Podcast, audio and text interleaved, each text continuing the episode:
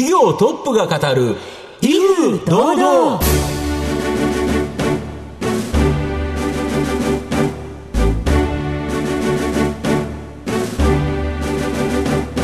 毎度相場の福の神こと藤本信之です。アシスタントの飯村美希ですこの番組は巷で話題の気になる企業トップをお招きして番組の指揮者的役割である財産ネット企業調査部長藤本信之さんが独特のタクトさばきでゲストの人となりを楽しく奏でて紹介していく企業情報番組です。今日はですね、はい、来ていただいた企業なかなかカタカナがいっぱい多くて分かりづらいんですけど、はい、なんとか分かりやすくですね伝えていきたいなというふうに思いますね。はい。インターネット系の会社ですそうですね。はい。ということでしっかり学ばせていただきたいと思います。皆様どうぞお楽しみください。この番組は企業のデジタルトランスフォーメーションを支援する IT サービスのトップランナーパシフィックネットの提供財産ネットの制作協力でお送りします。企業トップが語る威風堂々。それでは本日のゲストをご紹介します。証券コード4270東証グロース上場株式会社 BX 代表取締役社長広木勝さんにお越しいただいています。広木さんよろしくお願いいたします。よろしくお願いいたします。よろしくお願いします。株式会社 BX は東京都中央区の東京メトロ東銀座駅のすぐ近くに本社があります。SAP を中心とした顧客企業の基幹システムの基盤環境を自社保有からクラウドへ移行するサービス、並びにクラウド環境移行後の保守運用サービスを提供することを主軸としたクラウドソリューション事業がメインビジネスの企業です。それでは、ひろきさんの方からも簡単に御社のことを教えてください。あなかなか今、えー、お話聞いていても分かりづらい キーワードが並んだかなと思いますが。ちょっと難しいです。はい。はい、あの、えっ、ー、と、まあ、いわゆるクラウドですね。自社保有ではなく、えっ、ー、と、まあ、企業が提供しているクラウドサービスというものを使って、こう、システムを構築するというところをですね、あの、我々専業としている会社になります。まあ、システムの構築、システムインテグレーターっていう言い方になると思うんですが、まあ、そこの中で、まあ、我々はクラウドのスペシャリストとしてクラウドだけをやっているというのが、まあ、あの、非常に特徴的な会社です。で、その中でもですね、あの、クラウドっていろいろ、いわゆるる B2C コンシューマー向けだったり、うん、え企業向けっていうところがあったりしますが、うん、まあ、我々この企業の、はい、えー、基幹システム、重要なシステムの、はい、えー、クラウドのと、えー、部分をお手伝いしているというのが我々の会社というふうになります。ありがとうございます。また後ほどじっくりと企業について伺わせていただきたいと思いますが、まずは、ひろきさんの自己紹介を兼ねまして、しばし質問にお付き合いいただければと思いますので、はい、よろしくお願いいたします。では、ひろきさん、生年月日を教えてください。1971年1月31日生まれですね。はい。現在おいくつですか ?51 歳です。ご出身はどちらでしょうか？えっと、茨城のですね、東海村という、あの原発があるところですね。はい。あちらが出身です。子供の頃はどんなお子さんでしたか？えっと、いわゆる活発でっていうよりは、どちらかというと、こう、えー、オタク系というか、はい、はい、割と家にこもってる方の、はい、人間だったかもしれないですね。ちなみに何をして過ごされていましたか？何してたんですかね自分でえっ、ー、と、漫画を描いたりとか、えー、誰も読まない、自分だけのための漫画を描いたりとか、えー、すごい世界観がありますね。いいですね。はい、あ、そうでしたか。は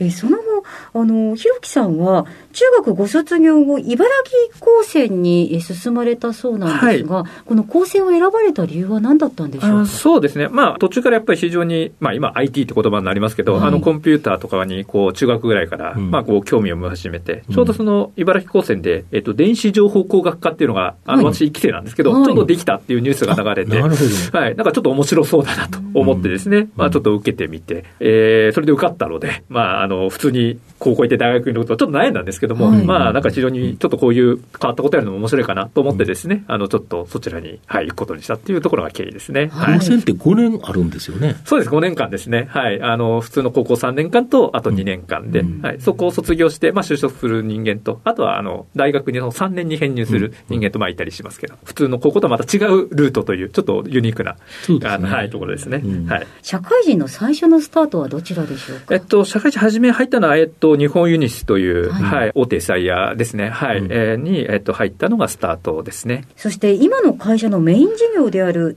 SAP に関わるお仕事というのは、はい、いつがごきっかけになるんですか、えっと、そうですね、えっと、日本飲酒という会社を、えー、から、えっと、もう今なくなっちゃったコンパクっていう、まあ、あの、当時は、あの、結構、ね、あそうですね、あの、うん、えっと、コンパクショックっていう言葉があって、これから、あの、こう、割と世界を変えた、うん、あの、キープレイヤーの会社だったんですけども、うん、まあ、今、あの、ヒューレットパーカー、HP さんの一部になっちゃいましたが、はい、いう会社に、まあ、転職することがあって、で、そこがこの SAP という、その機関のシステムの事業を始めるということがあってですね、まあ、たまたま私入社して、あの、入社したばっかりだったんで、ちょうど、お前空いてるからこっちやれよっていう、あの、決してあの、ポジティブな感じではなかったんですけども、はい、あの、それで、ああ、ぜひちょっと新しい事業なんで、ちょっとや、あの、チャレンジさせてくださいっていうので始めたのがスタートですね。ここからずっとこの SAP、まあ、さまざまなところに関わってそうですね、はい、そこか。らあの非常にあの企業の、その、なんでしょうね、基幹システムを支えるっていうところで、あの、まあ、なんか非常に面白いなというふうに思いまして、えっと、ずっと続けてるって感じですね。独立に至る経緯は何だったんでしょう？か。まあ、一つその、え先ほどクラウドっていうのがこう、この市場に出てきてですね、はい、あの、非常にこれは面白いと思ったのがスタートです。あの、まあ、今までその自社保有で、自分たちがこう、えいろんなものを調達して作って、作り上げていくっていうものを、まあ、アマゾンとか、マイクロソフトとかグーグルっていうのが、こう提供しているものを利用していくっていう形に変わるんですね。なので、こう、IT の仕組みとかが、流通の仕組みみたいなのがガラッと変わる。と。これはちょっと非常に面白くて、こういって僕がやっていた機関のシステム、当時はまだ全然そういうので使われてなかったんですけども、ちょっとやれる、あの、面白くできるんではないかと。で、このためにですね、やっぱこう、ちょっと、うん、すみません、ちょっと大げさなことを言うんですけど、あの、今までのこう、システムインテグレーションみたいな、あ旧来のやり方じゃなくて、ちょっと、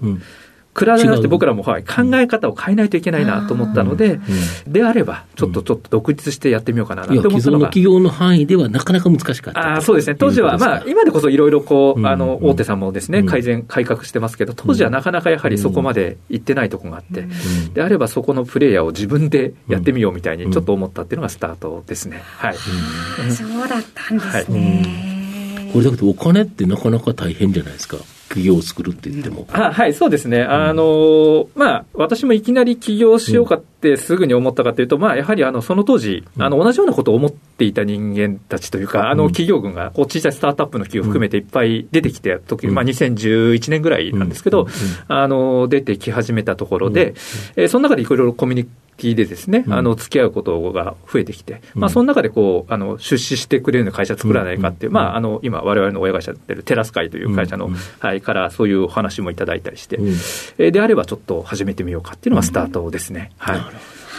ありがとうございます。えー、さて、企業にまで、えー、たどり着いてまいりました。ひろきさんの人となり皆さんにどのように伝わりましたでしょうか？後半ではひろきさんが率います株式会社 BX についてじっくりと伺います。企業トップが語る威風堂々。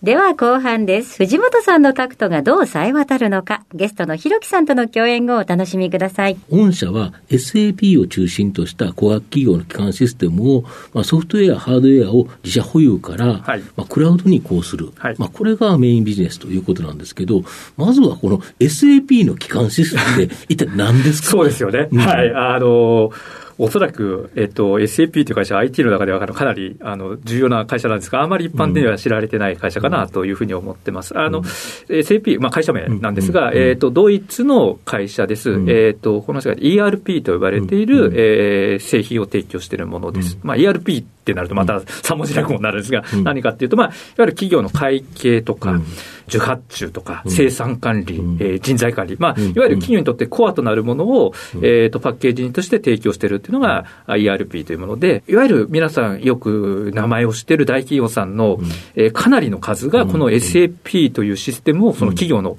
え基幹のシステムに添えてます。はい。なので、大企業さんの、えバックグラウンドを支えているのは、この SAP という実は製品を使って、えっ、と、支えているっていうところになってますね。これを、あの、今までは自社保有という形だったと思うんですけど、はい。うん、クラウドに移行、なんかいいことあるんですか、これで。クラウドというのはですね、うん、あの、今まで、ちょっとさっきもちょっとだけお話したんですが、うん、まあ、今まで自分たちで物を調達して、自分たちで構築してというところになっていて、まあ、自分たち物を持つと。まあ、あの、スピードが何かやろうと思った時にスタートが遅い。まあうん、あとは物持っちゃってるので、何かこう、今本当にね、どんどん企業さん、新しいビジネスやられたり、M&A でいろいろ取り込んだりとかすると、物持ってるんで、じゃあそのシステム簡単に変えられない。はい、変えるにしても時間かかる、余計なお金かかる。まあ、こういったところに対して、やっぱりこの昨今のこうスピードっ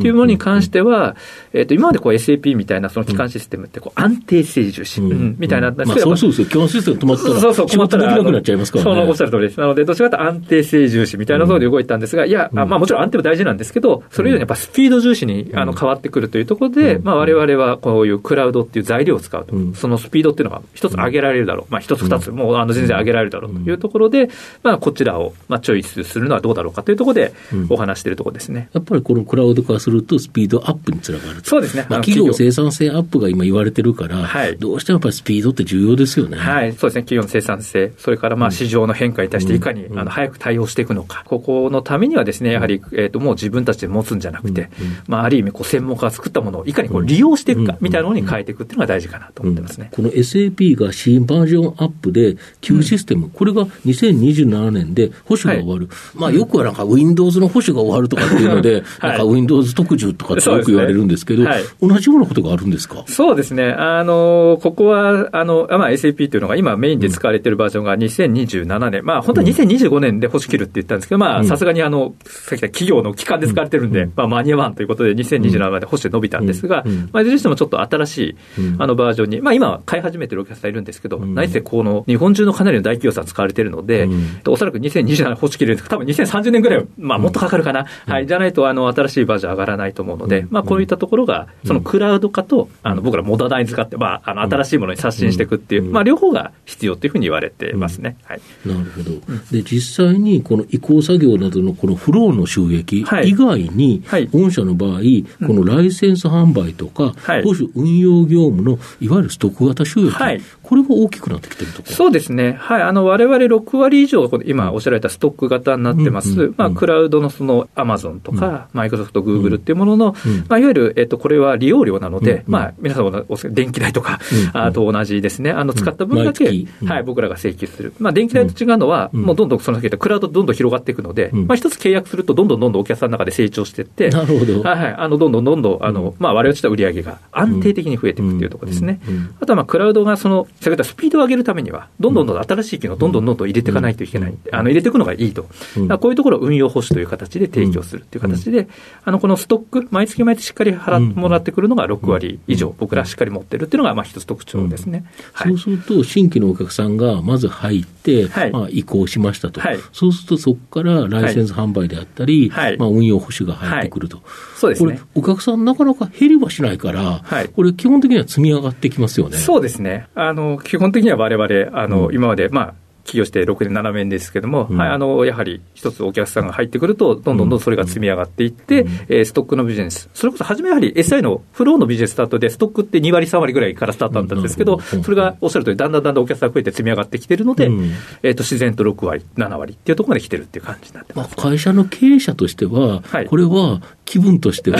いいですよね。そうですね。今年毎回頑張るぞって言って、全部の売上高を今から作るって言われたら、やっぱしんどいじゃないですか。はい、で株式市場にはなんか、あの、将来の見通しをお約束しちゃってるんで、でねはい、えー、今年も頑張るって、来年も頑張ってって、はい、ずっと頑張る。まあそうなんですけど、ええ、だけど、半分以上を確実に、その、去年できたら、まあ今年はまずあるよねっていう数字が固まってる。はい、これ安心感がありますよね。そうですね。はい。ここが、まあ、あの僕らのビジネスの、はい、うん、どうしてもシステムのインテグレーション作るものって、やっぱり人間が作るんで、人の採用とか、まあ、そういうところにあの成長がこうどうしてもリンクしちゃってるところがあるんですが、まあ、このストックというのは、あのだんだん今おっしゃる通りに、まあ、自然にっていうと言い方あれですけど、あの積み上がっていくものなので、そこがしっかり僕ら土台があると、でその土台があって、そこで利益取れてるので、その上の新しいいろんな SI にチャレンジできるっていうのが、僕らの非常に強みだと思ってます、はい、今、やはり日本の企業全体として、この IT 投資、はい、やはり生産性アップしないと、もう世界では勝てないぞとい。う形でいうと、システムの重要性が非常にあの重要となってきてるから、はいね、やっぱりそこへの投資増えてると、やっぱり御社のところにも、やっぱりいろんな話来るっていう感じですか？そうですね、特にその先ほど SAP っていうところもありますし、うん、まあ、いわゆる先ほど言われたデジタルトランスフォーメーションと言われている、まあ、デジタルを使った改革っていうところの、うん、えー、そういったそのお仕事っていうのがですね、やはり今、まあ、このコロナ禍もあってですね、あのもう次の手を打つために、あの IT の活用というのが重要なので、あのいろいろご引き合いは、えー、いただいているところですね。はい、なるほど御社の今後の成長を引っ張るもの、改めて教えていただきたいんですが。はい。まあ、一つはその先ほど言った SAP という機関のところがしっかり僕ら、あの、中コアビジネスとしてあるので、うん、まあ、そこは、あの、えっ、ー、と、まだまだ伸びていく部分っていうところですね。うん、あの、機関システムのところの、まあ、クラウド化、はい、まあ、さっき言ったモダナイズ化っていうところ。あとは、えっ、ー、と、ちょっとだけお話した、まあ、デジタルトランスフォーメーションのようなですね、うん、新しい、うん、えー、IT の活用っていうところが次のステップとして必要になるので、うん、この2つが、えーと、伸びていく、あのまあ、市場としても伸びていきますし、われわれとして伸びていく部分になっているというふうに思ってます。では、藤本さん、最後の質問をお願いいたします。はい、あなたの心に残る四字熟語を教えていただきたいんですが。すごいベタなんですけど、はい、はい、貫徹です。ああ、はい、いいですよね。これはどのような思いからでしょうはい、あの実はまあ、もともとですね、どっちかというと、こう、アマゾンがよく言ってるのは、 Still Day One っていう、はい、あの、要は Day One、会社を作った時の思いを忘れないっていう、うん、あの、 Still Day One っていう言葉があって、まあ、それをちょっと日本語で近いのが、まあ、初志貫徹というところなんですが、僕らクラウドのビジネス、どんどんどん日進月歩なので、えっと、基本的には、まあ、初志貫徹といっても、初めのこだわりでこう、なんか、道を誤るっていうのはダメで、あの、しっかりとこう、柔軟にどんどん進化していくのが大事だと思ってますと。で、ただやっぱり柔軟にどんどん対応、変変化していくんですけど、うん、途中ちょっと間違った方向に行っちゃったりとか、うん。うん、あれ、それ僕らがやり、本来はお客さんに提供しようとか、改革しようと思ってたものじゃない方にこう行きがち、行ってしまうこともあり得ると思うので、まあ、そういう時にやっぱ原点に立ち戻るというか、はい、創業の時の思いを忘れないっていうのが大事かなと思っているので、はい、そこをちょっとあの私の中でこだわりというか、まあ、必ず振り返りのために使っている言葉というところですね。はいありがとうございます。日進月歩の業界だからこそっていうところね。逆に趣旨貫徹があると。はい。あなるほどでございました。えー、様々お話いただきましてありがとうございます。改めまして本日のゲストは、証券コード4270、東証グロース上場、株式会社 BX 代表取締役社長、広木勝さんにお話いただきました。広木さん、本日ありがとうございました。ありがとうございました。ありがとうございま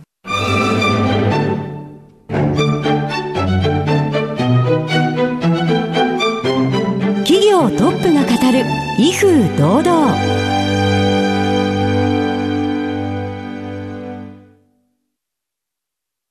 企業のデジタルトランスフォーメーションを支援する IT サービスのトップランナー東証スタンダード、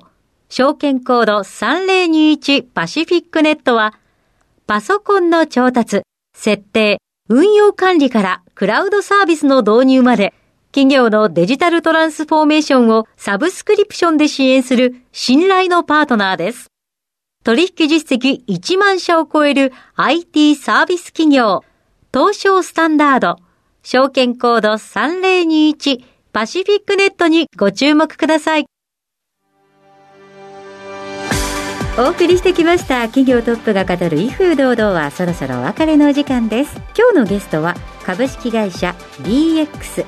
代表取締役社長広木勝さんでした。そして広木さんの選ばれました四字熟語は諸子貫徹でございました。なかなか難しいお話も多かったかと思いますのでぜひ繰り返し聞いていただきたいですね、ね、ぜひもう一度聞いたら分かると思います。はい。ラジコのタイムフリーはもちろんポッドキャストでもお楽しみいただけますのでぜひラジオ日経のウェブサイトのチェックをお願いいたします。それではここまでのお相手は？藤本信之と飯村美希でお送りしました。次回のこの時間まで？ほなさいなら。この番組は企業のデジタルトランスフォーメーションを支援する IT サービスのトップランナーパシフィックネットの提供